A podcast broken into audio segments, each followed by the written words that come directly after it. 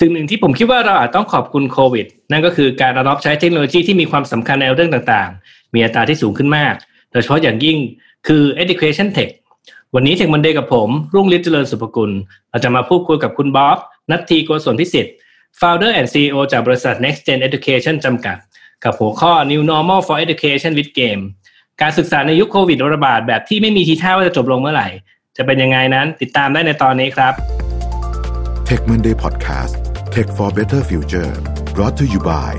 m a c v i Face Plus Plus อุปกรณ์สแกนหน้า 3 มิติ เหมาะสำหรับออฟฟิศเพื่อความสะดวก รวดเร็ว ง่ายต่อการใช้งาน และเพิ่มความปลอดภัยให้องค์กร ด้วยเทคโนโลยี AI สแกนล้ำสมัย สามารถดูรายละเอียดเพิ่มเติมได้ที่ nbk.co.th สวัสดีครับบ๊อบยินดีต้อนรับสู่เทคมันเดย์นะครับ สวัสดีครับ พี่แม็กครับครับอ่าก่อนต้องอื่นเรียเลกยผพี่มไปว่าก่อนนะครับ เพราะว่าเอ่อเราถึงแม้ว่าจะรุ่นเดียวกันนะครับ แต่ก็ เอ่อเราให้เกียรติซึ่งกันและกัน ได้ได้อ่าผมว่าเออผมว่าเออผู้ท่านผู้ฟังน่าจะรู้จักบ๊อบพอสมควรแล้วแหละแต่ว่าเผื่อสำหรับท่านผู้ฟังที่อาจจะยังไม่เคยเห็นบ๊อบมานะเดี๋ยวบ๊อบลองแนะนำตัวเองกับงานที่ทำอยู่ให้ท่านผู้ฟังฟังแบบสั้นๆก่อนแล้วกันนะครับครับผมเอ่อบ๊อบนัททีโกศลพิสิทธิ์เดิมทีชื่อบ๊อบบดินทร์นะครับก็เข้าสู่วงการบันเทิงตั้งแต่ปี 2000 เป็นหนุ่มแพรว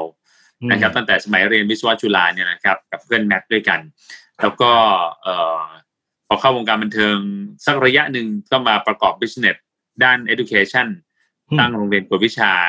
เอ่อมีชื่อว่ามี IQ นะครับ แล้วก็มาทำกวดวิชาออนไลน์ ชื่อ Click for Clever แล้วก็จัดงานติวออนไลน์ทั่วประเทศเนี่ยนะครับ ที่อืมเอ่อเมื่อประมาณสักเจ็ดแปดปีที่แล้วนะครับ วันนี้ก็ประกาศข่าวอยู่ทางทางช่องโมโน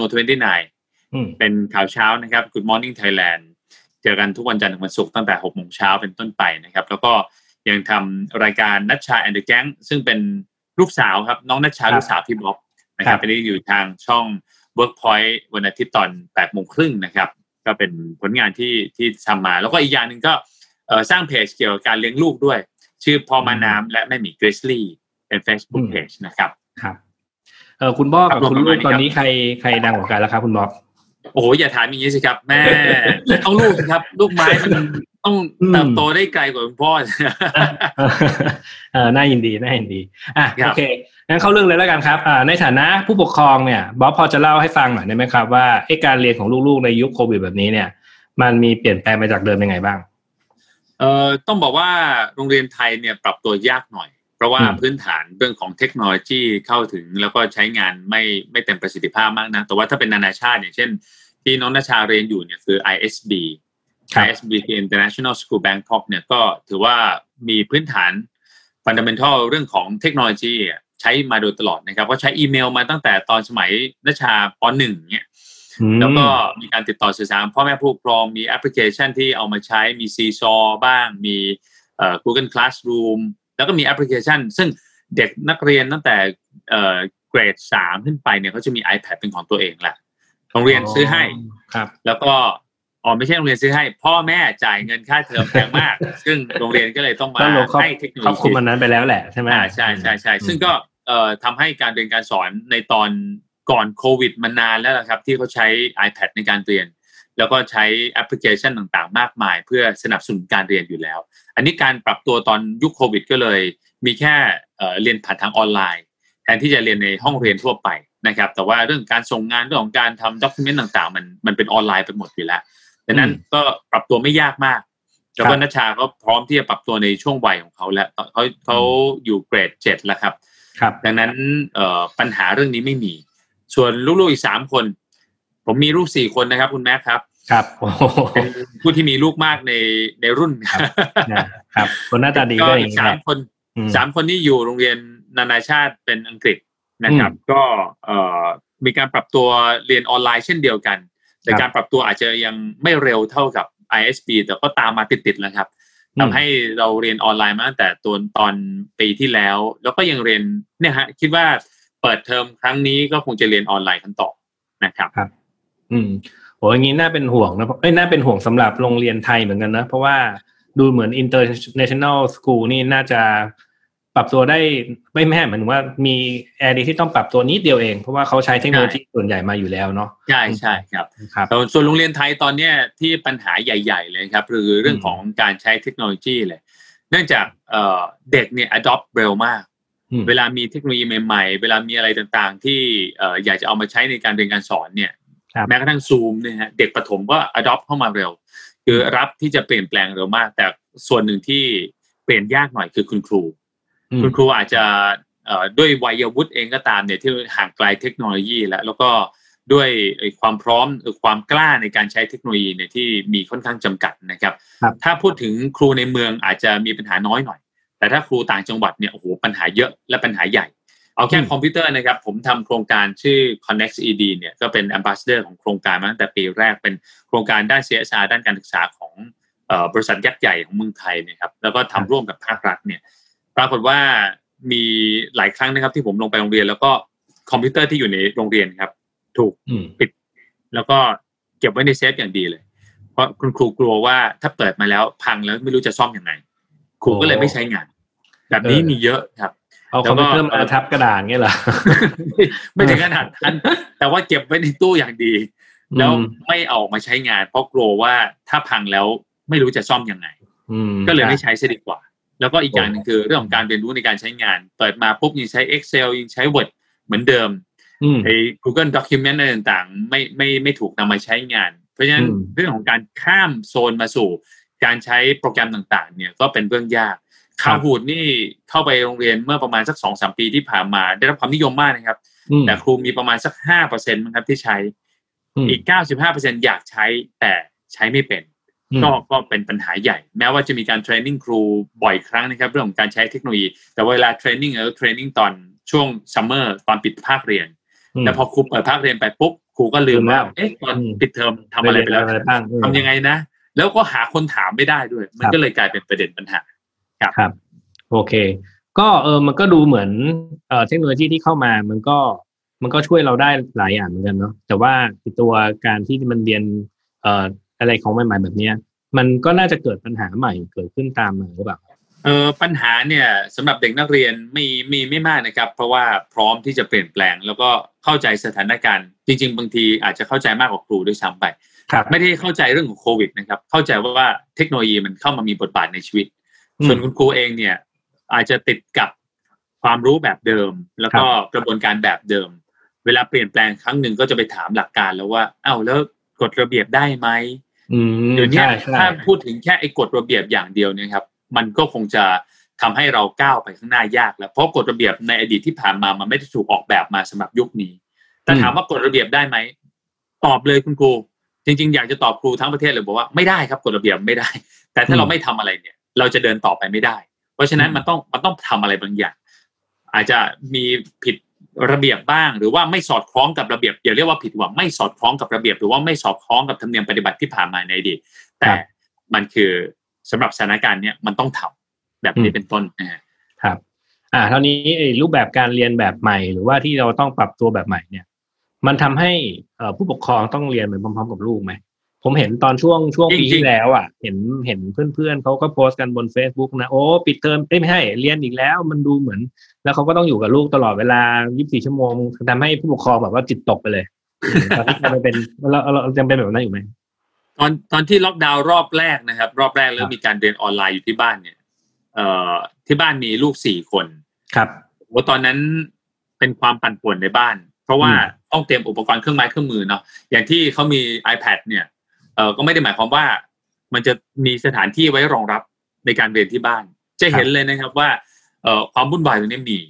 เอ่อเราอาจจะต้องแยกห้องในการ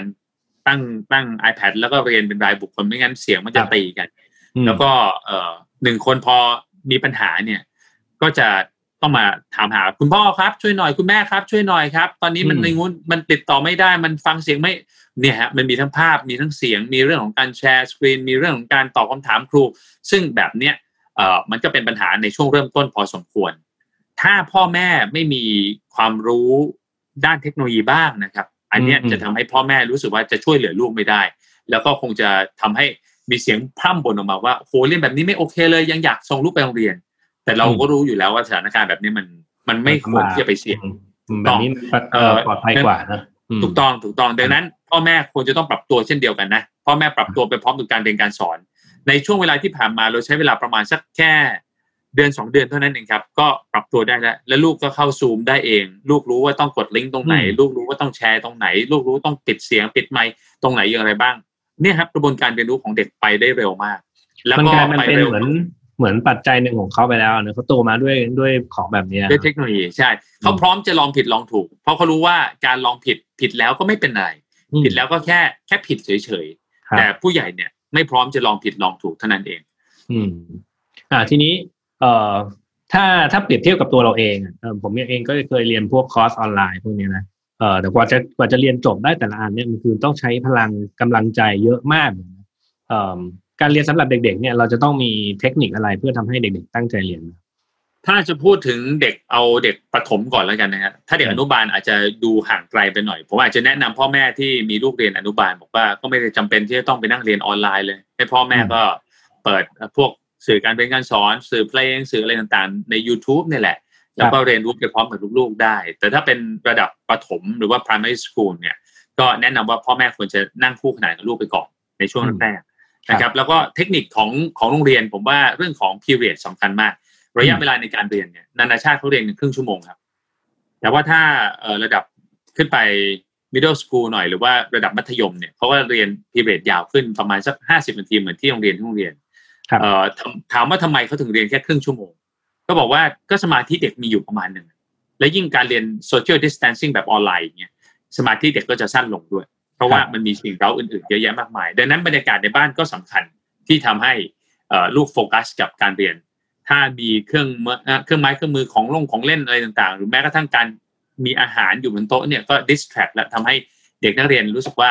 ไม่มีสมาธิกับหน้าจอกับคุณครูได้เต็มที่ ดังนั้นพ่อแม่อาจจะต้องอยู่เคียงข้าง แล้วก็คอยนั่งเรียนไปพร้อมกับลูกครับในช่วงแรก พอลูกปรับตัวได้ปุ๊บลูกรู้หน้าที่ของตัวเองแล้วเนี่ยนั่นแหละพ่อแม่ก็จะถอนตัวออกมาได้มากขึ้น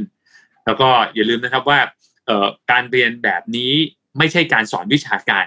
เพราะการสอนวิชาการอย่างเดียวโดยที่ไม่ตั้งคำถามกับเด็ก ๆ เลย แบบไทยๆในอดีตที่ผ่านมาที่เราอยู่ในห้องเรียนรวมกันเยอะๆเนี่ย อันนี้เป็นปัญหา แล้วคุณครูในแต่ละโรงเรียนเองก็ต้องรู้ด้วยว่าเทคโนโลยีเวลาเราสอน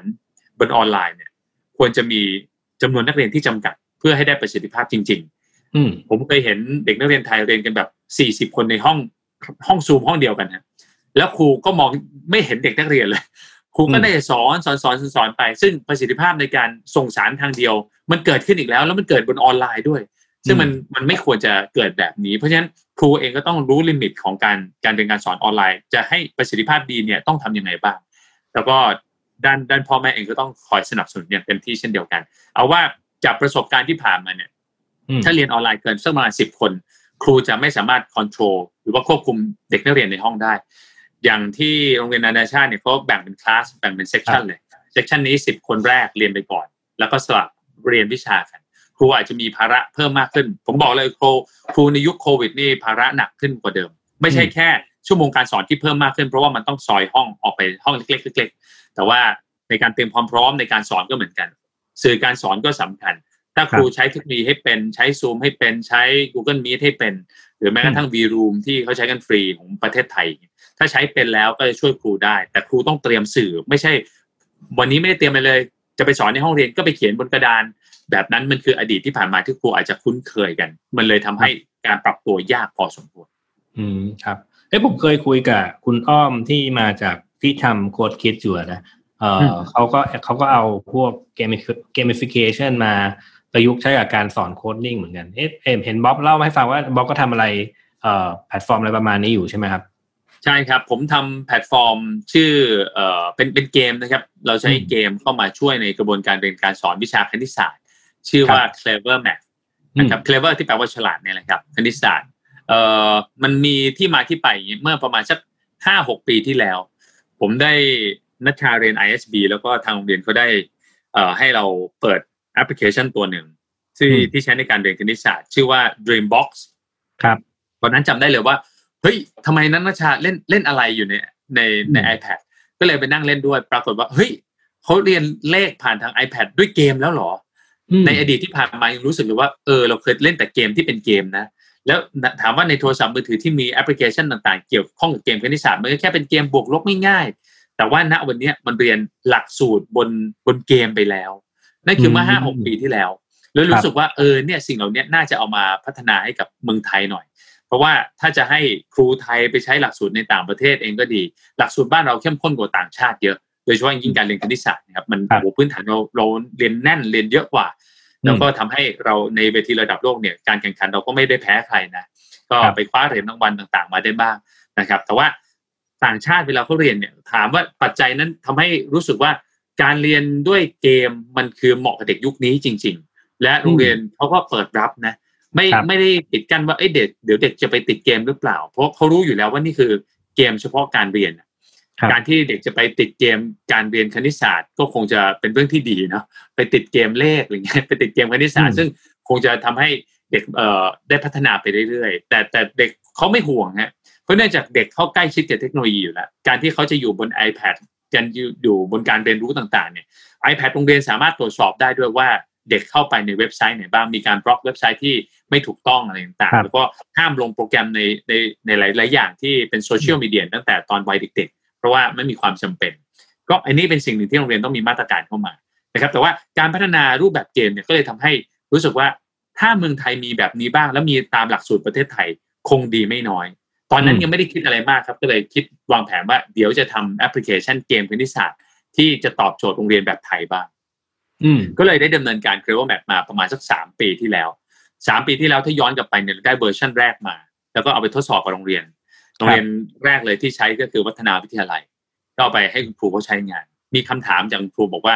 เออ เห็นคุณบ๊อบทำหลักสูตรไอ้เกมเนี่ย เด็กๆชอบนะ แต่ว่า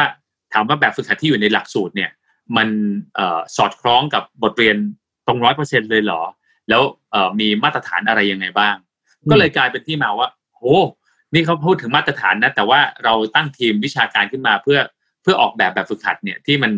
บอกว่ามันสอดคล้องกับหนังสือเรียนจริง ๆ แต่อืมมันยังไม่มีการันตีจากหน่วยงานใด ๆ ก็ตามอืมก็เลยคิดว่าเรื่องนี้เป็นเรื่องใหญ่พอสมควรสำหรับประเทศไทยในนะเดือนหน้าสำหรับประเทศไทยใช่ใช่นะใช่ใช่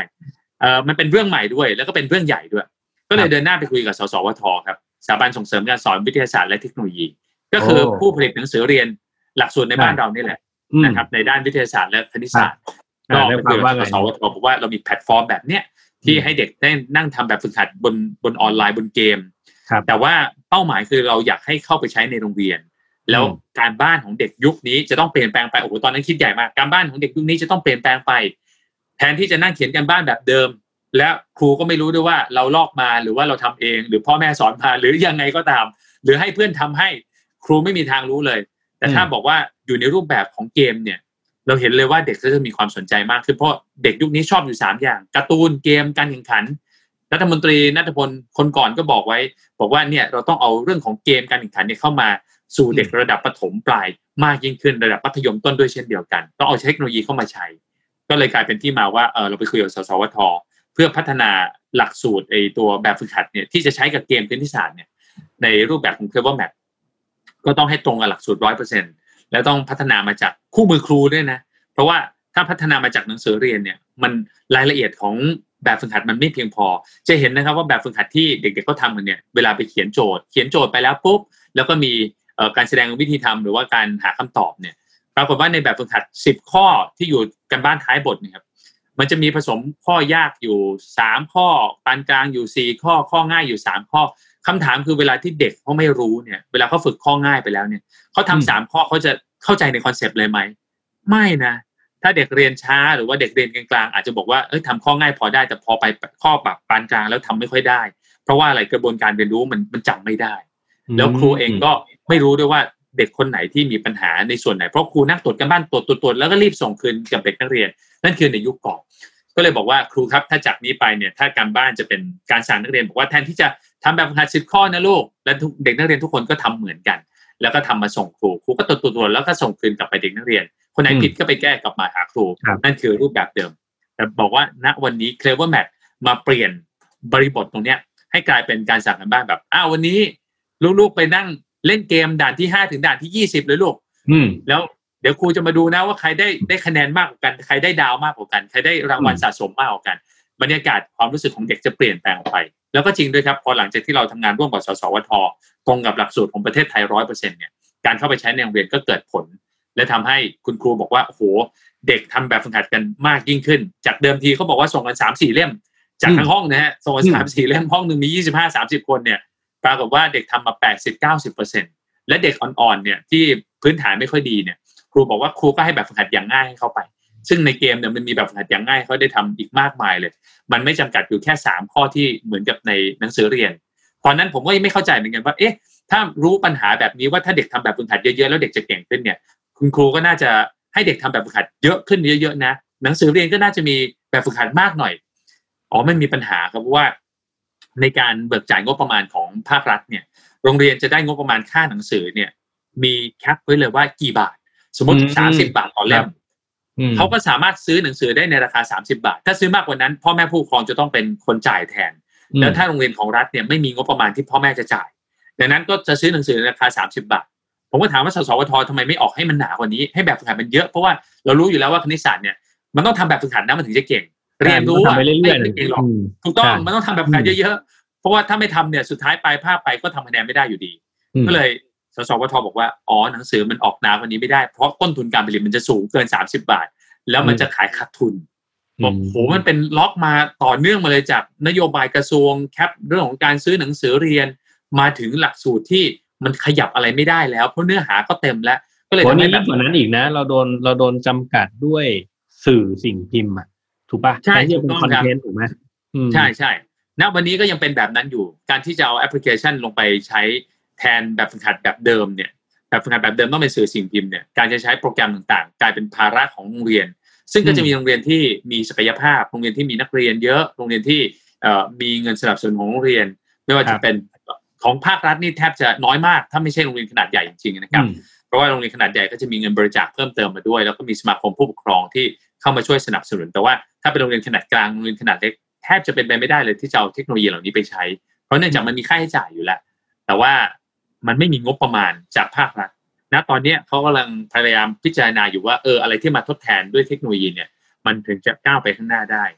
ก่อนหน้านี้ผมคุยกับรัฐมนตรีนัทพลก่อนที่จะถูกปลดออกจากตำแหน่งเนี่ยเพราะว่าโดนคดีความ ท่านท่านท่านสร้างระบบดีขึ้นมานะฮะไอ้ระบบดีเนี่ยเป็นระบบที่ในในในภาคเอกชนของเราบอกว่ามันคือ Big Data แหละ เราพยายามจะเอา Big Data ในการเรียนรู้ของเด็กนักเรียนในห้องเรียนเนี่ยเอาขึ้นมาเพื่อมานั่งวิเคราะห์ว่าเออเรามีเราควรจะพัฒนาในส่วนไหนบ้างภาคเอกชนของเราก็มีในการใช้ Big Data ในการพัฒนาโรงเรียนเหมือนกัน อย่างเช่นโครงการ Connect CED ก็ก็เอาข้อมูลของโรงเรียนเข้ามา แล้วมานั่งวิเคราะห์ว่าครูเท่าไรนักเรียนเท่าไรสัดส่วนครูกับนักเรียนมีเป็นเปอร์เซ็นต์ยังไงบ้าง ก็จะได้รู้เลยว่าในโรงเรียนแต่ละโรงเรียนเนี่ยมีความต้องการเรื่องของครู และมีการขาดแคลนมากน้อยแค่ไหน ณวันนี้นะถ้าจะถามว่าครูขาดแคลนมากน้อยแค่ไหน ผมเชื่อว่าภาครัฐเองยังบอกไม่ได้เลย ว่าครูตรงไหนขาดแคลนและครูตรงไหนไม่ตรงสาขาบ้าง ถ้าไม่มี Big Data เพราะว่าทุกคนอยู่ในโปรแกรมอยู่ในอยู่ในคอมพิวเตอร์ของของแต่ละบุคคลไม่ได้อยู่บนคลาวด์ด้วยซ้ำไปแล้วมันไม่ได้ถูกออกแบบมาเพื่อออกมาแสดงผลให้ให้รู้กันง่ายๆ เนี่ยแหละครับ การไม่เข้าทันเทคโนโลยีมันทำให้ ทางนัทท่านรัฐมนตรีนัทพลเนี่ยบอกว่าต้องใช้เทคโนโลยีเข้ามาเกี่ยวข้อง แล้วต้องสร้าง Big Data ของระบบการศึกษาไทย จากวันนั้นเนี่ยก็ได้ยินนโยบายสองอย่างหนึ่งคือ Big Data สองคือ การให้เด็กแต่ละช่วงวัยเนี่ยได้เรียนรู้โดยการใช้เทคโนโลยีให้มากขึ้น การใช้เกมเข้ามามีส่วนร่วมกับการเป็นการสอนก็มีความสำคัญในกระบวนการดังนั้นสิ่งที่เขาคิดคือว่าเขาอยากจะได้ฐานข้อมูลก่อนนะ อันดับแรกคือฐานข้อมูลของโรงเรียนนักเรียน แล้วก็คะแนนต่างๆ ของนักเรียนเนี่ยให้มันอยู่บนระบบฐานข้อมูลใบเกรดเฉลี่ยใบปอพอต่างๆ ของเด็กนักเรียนเนี่ยควรจะดาวน์โหลดได้บนออนไลน์ณวันนี้ไม่ได้ต้องไปขอโรงเรียนอีกสามวันถึงจะได้กลับคืนมาอะไรประมาณนั้นเป็นต้นนะฮะดังนั้นนี่คือแนวนโยบายของภาครัฐ แต่ว่าคำถามคือพอผมได้ไปคุยกับท่านรัฐมนตรีเนี่ยบอกว่าผมมี Clever Map อยู่เพื่อเอาไปใช้สนับสนุนในการเรียนการสอน เพราะมันจะสามารถบอกได้เลยว่า เด็กแต่ละคนที่ทำแบบฝึกหัดเขา ทำได้ในส่วนไหนบ้าง แบบฝึกหัดอย่างง่ายเขาทาได้ไหมคอนเซปต์เขารู้ไหมแบบฝึกหัดที่ประยุกต์ขึ้นมา ความยากขึ้นมาอีกขั้นหนึ่งเนี่ยเขาสามารถทำได้หรือเปล่า แล้วในหลักสูตรการเรียนการสอนทั้งหมดเนี่ย ถ้าเราจะมาวิเคราะห์จากแบบฝึกหัดที่เด็กได้ทำเนี่ยท่านรัฐมนตรีบอกเลยครับว่า ถ้าสมมติครูไปพัฒนาเด็กนักเรียนได้ แล้วทำให้เด็กนักเรียนทำแบบฝึกหัดได้ดียิ่งขึ้น คะแนนผลลัพธ์ทางการศึกษาของเด็กนักเรียนดียิ่งขึ้น จากนี้ไป เราอาจจะไม่จำเป็นนะต้องไปทำวิทยาฐานะให้กับคุณครู เพราะการทำวิทยาฐานะเนี่ยคือให้ครูไปทำการพัฒนาการเรียนการสอนในชั้นเรียน และเพื่อหวังผลให้นักเรียนเนี่ยมีผลลัพธ์การเรียนที่ดียิ่งขึ้น แต่ถ้าเราใช้เทคโนโลยีเข้ามาและเก็บข้อมูลแบบเนี้ยสุดท้ายแล้วถ้าเด็กนักเรียนมีผลลัพธ์ทางการศึกษาที่ดียิ่งขึ้นจากแบบฝึกหัดที่เราทำกันอยู่บนออนไลน์ แล้วเราเห็นสถิติข้อมูล ครูไม่ต้องไปทำวิทยาฐานะ ครูใช้ระบบนี้ในการประเมินความสามารถของครูแล้วก็พัฒนาให้กับครูไทยได้เลยนะ เนี่ยความคิดจริง ๆ แล้วมันมันต่อยอดไปถึงตรงตรงนั้นแล้วฮะแต่ว่าน่าเสียดายที่มันมีการขาดช่วงนะครับ ก็เกิดรัฐมนตรีใหม่ขึ้นมาท่านตรีนุชเนี่ยก็คงต้องไปสื่อสารอีกครั้งว่าในอดีตที่ผ่านมามันกำลังก้าวไปสู่จุดไหนไปไปแล้ว แล้วก็อยากให้ดังทางภาครัฐเนี่ยได้ตระหนักถึงเรื่องของเทคโนโลยีในการเรียนการสอน แล้วก็เอามาเก็บข้อมูลของเด็กนักเรียนให้มากยิ่งขึ้น อนาคตผมว่าการมีสมุดพกดิจิทัลครับที่จะติดเป็นโปรไฟล์ของเด็กนักเรียนแต่ละคน เพื่อให้สามารถไม่ต้องไปพึ่งพิงว่า จะเอาสมุดพกทีนึง จะเอาคะแนนตัวเองทีนึงเอาไปขอจากโรงเรียน แล้วการที่เราจะ tracking เด็กนักเรียนนะครับตั้งแต่ช่วงวัยอนุบาลปฐมมัธยมจนกระทั่งจบหลักสูตรการเรียนการสอนเนี่ยเพื่อให้รู้ว่าช่วงเวลาไหนที่เขามีการเรียนการสอนที่พัฒนาไม่ดี ช่วงเวลาไหนที่เขาพัฒนาแบบก้าวกระโดดบ้าง แล้วมันจะมาวิเคราะห์ได้เลยว่า เด็กคนนั้นน่ะมีศักยภาพจริง หรือไม่จริงยังไงบ้าง และอนาคตเด็กคนหนึ่งถ้าเห็น process แบบนี้แล้วเนี่ย ผมว่านะครับ สิ่งหนึ่งที่เราจะสามารถวิเคราะห์ได้เลยคือ ทิศทางของเด็กคนนั้นอนาคตเขาควรจะเรียนอะไร ควรจะทำงานแบบไหน ที่จะตอบโจทย์ความต้องการของชาติและพัฒนาชาติได้เนี่ยถ้าถ้าเรามี Big Data แบบนี้นั่นคือสิ่งที่น่าจะมีคุณค่าสำหรับประเทศพอสมควรโอ้จริงๆ ผมจับจุดได้หลายอันที่น่าสนใจเหมือนกันนะครับ ก็คือเมื่อกี้นี้อย่างอย่างแรกก็คือ เอ๊ะเราเปลี่ยนจากการที่จะ assign เอ่อแบบฝึกหัดไปเป็นข้อหนึ่งถึงข้อสิบสมมุตินะครับ เรียเปลี่ยนไปเป็นด่านแบบที่บ๊อบกำลังทำอยู่เนี่ย ก็จะอาจจะทำให้เกมเนี่ยสามารถที่จะเอ่อ deliver หรือว่าส่งโจทย์ที่ไม่เหมือนกันในแต่ละสำหรับเด็กที่เล่นแต่ละคนก็จะได้โจทย์ไม่เหมือนกัน แต่ว่าก็คือต้องผ่านด่านนี้แหละ แต่ว่าเราก็วิเคราะห์เองได้ว่า เอ๊ะคุณนี้คุณคุณอ่อนเรื่องนี้ ก็ทำแบบแบบแบบนี้เพิ่มเติมขึ้นไปเรื่อยเรื่อยใช่ไหมเสร็จปุ๊บถ้าเกิดว่าในอนาคตมันลิงก์ถึงเอ่อ big data แบบที่ที่คุณบับสื่อถึงเมื่อกี้เนี่ยเอ่อได้จริง ๆ มันจะทำให้ถึงขั้นที่ว่าเอา machine learning มาวิเคราะห์ได้ด้วยนะ ว่าเออตรงคุณตอบคาถามแบบนี้แหละ คุณน่าจะได้รับเอ่อ suggestion หรือ recommendation ว่าคุณควรจะไปทำอะไรต่อนู่นนี่นั่นอะไรเงี้ยได้ได้น่าจะได้ดีเป็นข้อมูลที่น่ามีประโยชน์มาก ๆ เลยในอนาคตนะใช่ใช่ก็ณวันนี้เองไอ้แบบฝึกหัดที่ว่าเนี่ยครับตอนที่ออกแบบร่วมกับสสวทเนี่ยเราบอกว่าอยากให้มีแบบฝึกหัดประมาณสักสามเท่าของสิ่งที่นักเรียนจะได้เจอ เพราะว่ามันควรจะ random เด็กนักเรียนแต่ละคน ไม่งั้นเด็กนักเรียนอาจจะมีการลอกกันก็ได้นะทำแบบฝึกหัดข้อเดียวกัน แล้วมันก็เป็นที่ไปก็เหมือนเดิม เพราะว่ากลายมาเป็นให้ได้เหมือนเหมือนกัน ก็เหมือนไม่ได้ต่างอะไรแค่เปลี่ยนสื่อเฉยๆถูกไหมถูกต้องถูกต้องเนี่ยแหละครับข้อดีของเทคโนโลยีที่มันสามารถ deliver โจทย์ได้มากมายจริงๆ แล้วว่ามันไม่มีข้อจำกัดว่าเอ่อจะจัดกระบวนการเรียนการสอนแบบไหนดีเลือกได้เลย และและที่สำคัญนะครับ ผมมักจะสื่อสารกับคุณครูว่าพอดีว่าคุณครูที่โรงเรียนก็จะมีคำถามตอนที่เราไปนำเสนอเนี่ย ว่าเออจะเอาเปลี่ยนระบบแบบนี้มาใช้นะ คุณครูมีคำถามว่า อย่างเงี้ยเด็กนักเรียนจะไม่ได้เขียนนะ คุณบ๊อบเออบอกว่าอ้าววิชาคณิตศาสตร์เป็นวิชาคิดหรือวิชาเขียนแล้วครับ ผมว่ามันเป็นวิชาคิดนะ ถ้าวิชาเขียนเนี่ยน่าจะเป็นภาษาไทยสังคมหรือเปล่าที่จะเป็นวิชาที่เขียนบรรยายต่างๆ ประเด็นที่สองครับผมบอกว่าถ้าสมมุติว่าเด็กนักเรียนเนี่ยเขาจะทำแบบฝึกหัด แล้วเขามีปัญหาเรื่องของการขี้เกียจเขียน เด็กยุคนี้นะจะบอกว่ามีความรู้สึกว่าขี้เกียจเขียน แล้วก็ ไม่ชอบการเขียนหนังสือมากมากมากเลยจริง ๆ มันเป็นปัญหาที่ครูอาจจะมองข้ามนะ เด็กเขียนหนังสือแล้วเมื่อยเด็กเขียนหนังสือแล้วเขียนผิดต้องมานั่งลบ คือมันเป็นเป็นเพนของในอดีตที่ผ่านมาแต่เราไม่มีทางเลือกไงเราก็เลยต้องต้องเขียน แต่ว่าในปัจจุบันมันมันมันมีทางเลือกอื่น ๆ มากมายที่ไม่จำเป็นต้องเขียนก็ได้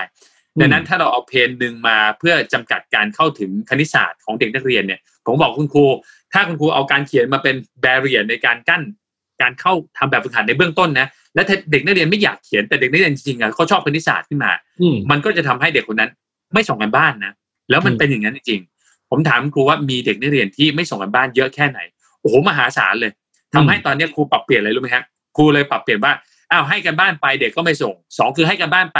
เด็กนอนนอนกลางค่ำกลางคืนนอนดึกไป พ่อแม่ก็ตำหนิโรงเรียนอีก ก็เลยเอางี้ละกัน เปลี่ยนฟลิปคลาสรูมครับ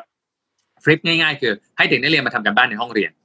แล้วครูก็เฉลยไปในห้องเรียนเนี่ยครูจะได้ไม่ต้องไปนั่งตรวจกันบ้านด้วยก็ง่ายเลย แต่ว่าสุดท้ายแล้วเด็กนักเรียนก็ทำแบบฝึกหัดนิดเดียวเอง เพราะในห้องเรียนมันมีแค่คาบละห้าสิบนาทีมันจะทำอะไรได้ไม่มากหรอกครับ แล้วพอทำเป็นกลุ่มใหญ่ๆเนี่ยเมื่อกลายเป็นว่า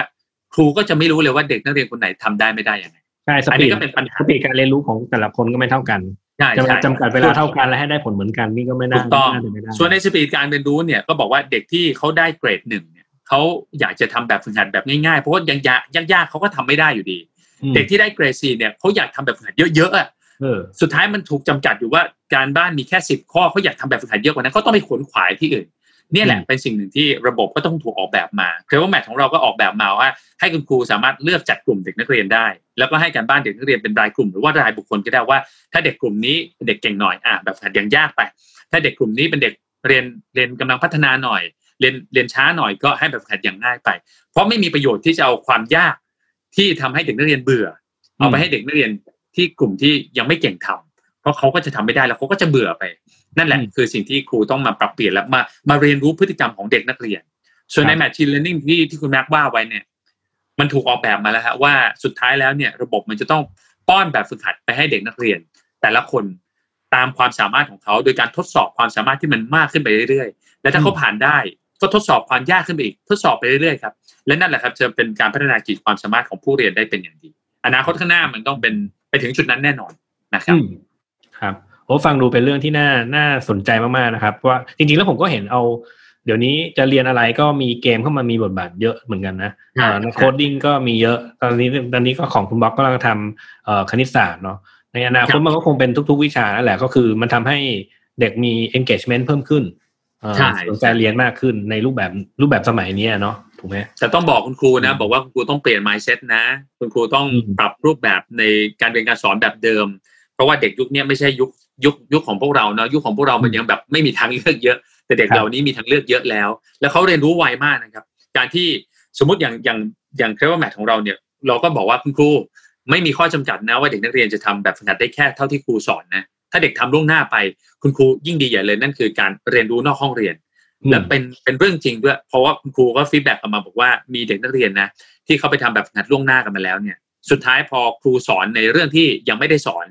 แต่เด็กนักเรียนไปทำแบบฝึกหัดมาแล้วเด็กนักเรียนตอบครูได้เลยครูถามอืมอ้าวทำไมเธอรู้ ก็บอกก็อยู่ในเกม c a r r y Mat ทำไปแล้วอืมก็เลยตอบได้ เนี่ยอ๋อจริงๆแล้วมันมันไม่ใช่ว่าเด็กเขาจะเรียนเท่าที่ครูสอนแล้วเขาจะรู้แค่นั้นนะเขารู้ไปไปก่อนครูก็มีเยอะมากมาย เพราะนี่มันอ๋อจะก็ช่วยเป็นอันนี้ก็เป็นอีกข้อหนึ่งนะเอาเกมเข้ามาเป็นตัวใช่ใช่ตัวทำให้เด็กเขาอยากจะชนะไปเรื่อยๆด้วยตัวเขาเองอะเนาะเล่นไปใช่เรื่อยใช่ๆนะครับ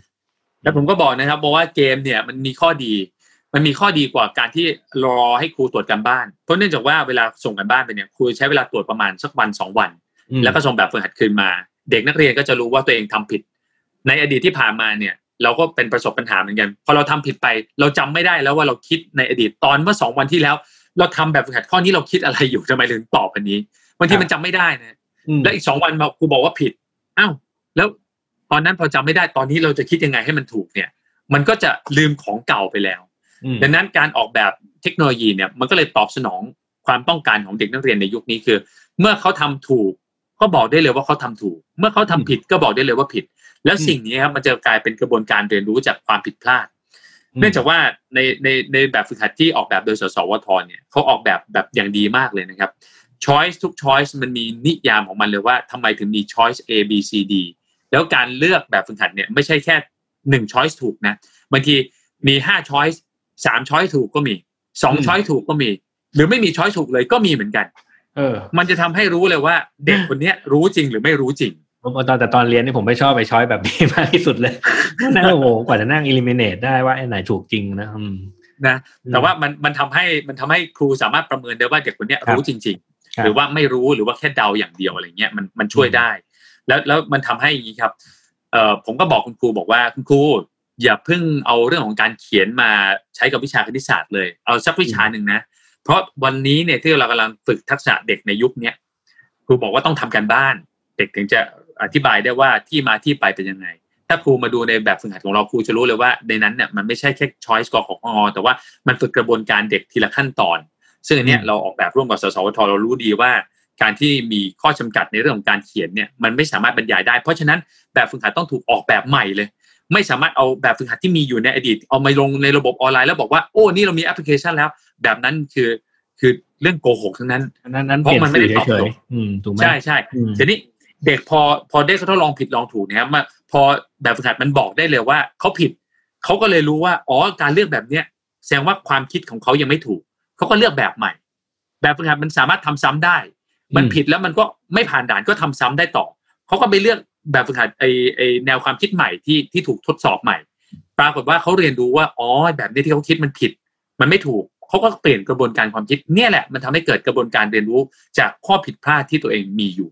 แล้วมันจะทดสอบความคิดของเขานะว่า ถ้าคิดแบบนี้แล้วตอบเออเฮ้ยคำตอบถูก คิดแบบนี้ตอบยังถูกอีก แสดงว่าความคิดแบบนี้ใช้ได้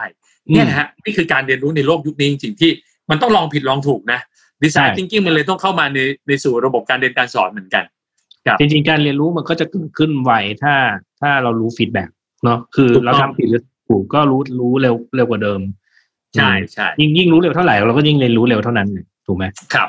นะครับ โอเค น่าจะพอหอมปากหอมคอแล้วครับ ก็กินเวลาเอ่อสักระยะหนึ่งแล้วอ่าก่อนจากกันเนี่ยคุณบ๊อบมีอะไรอยากจะฝากให้ท่านผู้ฟังท่านผู้ชมบ้างไหมครับก็ถ้าณวันนี้สิ่งที่ผมทำอยู่นะครับน่าจะเป็นประโยชน์ต่อด้านการศึกษาและการพัฒนาเด็กๆ และเยาวชนนะครับ ก็มีทั้ง c l e v e r Mat at Home อ๋อมี c l e v e r Mat ที่เราทำ service เป็น c l e v e r Mat at Home ด้วยคือให้นักเรียนเรียนพิเศษออนไลน์ แล้วก็มีแบบฝึกหัด c l e v e r Mat เนี่ยนะครับในการเป็นฐานในการ ให้เด็กนักเรียนค่อยๆ พัฒนาไป ใครที่สนใจก็เข้าไปดูได้นะครับ c l e v e r Mat at Home นะครับก็มีทั้ง Line เอ่อ at sign cm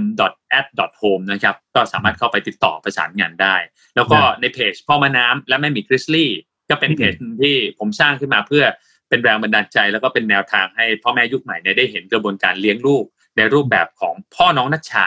ต้องเรียกว่าพ่อน้องนัชชาเพราะหลายคนก็จะถามผมนะ บอกว่าโอ้โหเลี้ยงยังไงเนี่ยนัชชาทำไมถึงได้เป็นเด็กขนาดนี้ทำไมแบบเออมีความสามารถรอบด้านอะไรเงี้ยก็บอกว่านั่นแหละคือกระบวนการที่เรานำมาใช้เลี้ยงลูก ก็หวังว่าสิ่งเหล่านี้น่าจะเป็นประโยชน์ต่อพ่อแม่ยุคใหม่ได้ไม่มากก็น้อยนะครับ ครับเอ๊ะแล้วในอนาคตมีแผนจะขยับขยายไปวิชาอื่นไหมนอกจากเลข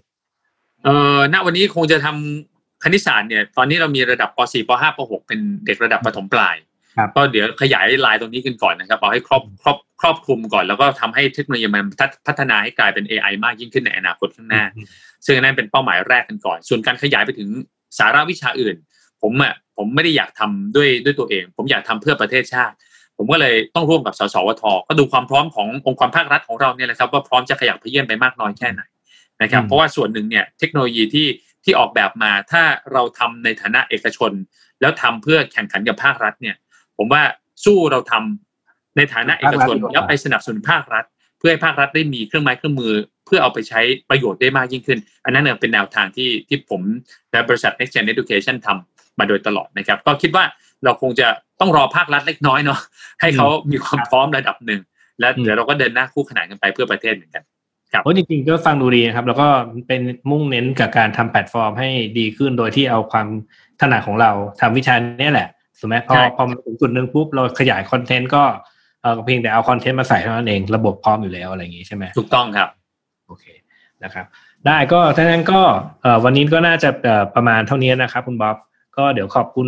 ทุกท่านที่ติดตามนะครับ แล้วก็จนกว่าจะพบกันใหม่ สวัสดีครับ